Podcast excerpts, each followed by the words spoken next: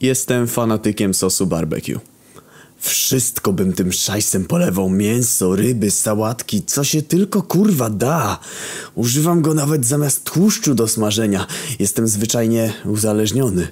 Sos barbecue to moja heroina. Jak se kilka dni temu wyprawkę do roboty zrobiłem, to całość ojebałem jeszcze w autobusie po drodze do biura. Do pracy wszedłem cały upierdolony, bo przecież nie dość, że jem jak świnia, to jeszcze współpasażerowie ciągle się ocierają i szturchają, bo lgną do mnie ze względu na sos przecież. W firmie nikt nie chce obok mnie siedzieć i piszą tylko skargi do góry, że w całym biurze śmierdzi jak w jebanym Bobby Burgerze. Wałówkę trzymam u siebie w biurku, w związku z czym nie bardzo wiadomo jak niby miałoby nie jebać, ale ludzie są sami sobie winni, bo jak w lodówce zostawiam choćby kapkę dla siebie na później, to 5 minut i nie ma. Zawsze ktoś zapierdoli, żeby w miodowej ambrozji umoczyć swoją rozpaćkaną kanapkę z ogórkiem. Jak za namową dziewczyny udałem się do lekarza, żeby mi coś na to poradził, to facet kazał mi dać sobie trochę na spróbowanie, co by jak to ujął, empirycznie zbadać sprawę, jak to na naukowca przystało. Wyjąłem więc kapkę z pojemniczka próżniowego, co to go zawsze za pazuchą trzymam, żeby móc se chociaż powąchać, jak mną zaczyna telepać, albo wetrzeć odrobinę wdziąsła, jeśli pojawia się też ślinienie. A lekarz opierdolił z tym receptę, którą właśnie mi wystawiał. Teraz muszę raz w tygodniu do przychodni zachodzić, żeby garczek dla jaśnie pana doktora zostawić, bo ten grozi, że inaczej skorzysta z klauzuli sumienia i zadzwoni po bagietę, a ja wyląduję w pokoju bez klamek. Boże, to ja niby jestem nienormalny. Inna sprawa, jak to wpływa bezpośrednio na moje życie osobiste. Wyjść na miasto z ludźmi ciężko, bo jak nie burgerownia czy inny steakhouse, to jak gdzieś do tego, co aktualnie jest serwowane, nie podadzą sosu barbecue, to o ile nie jestem pijany albo akurat nie zapomnę, to się obrażam i wychodzę. Niby noszę przy sobie zawsze żelazną porcję, ale jak próbuję se polać z zapazuchy, to kelnery inby zaczynają odpierdalać, że własnego nie można i proszę natychmiast opuścić lokal.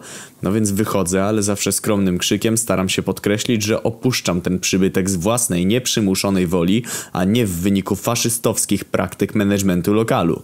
Już wszystkie restauracje w promieniu 10 km mam poobrażane. Jak w terapeucie powiedziałem w końcu o moim uzależnieniu od sosu, to stwierdził, że już jakiś czas miał pewne podejrzenia, ale szczerze mówiąc nie wiem po czym wnosił, bo na sesjach podjadałem tylko jak nie patrzył.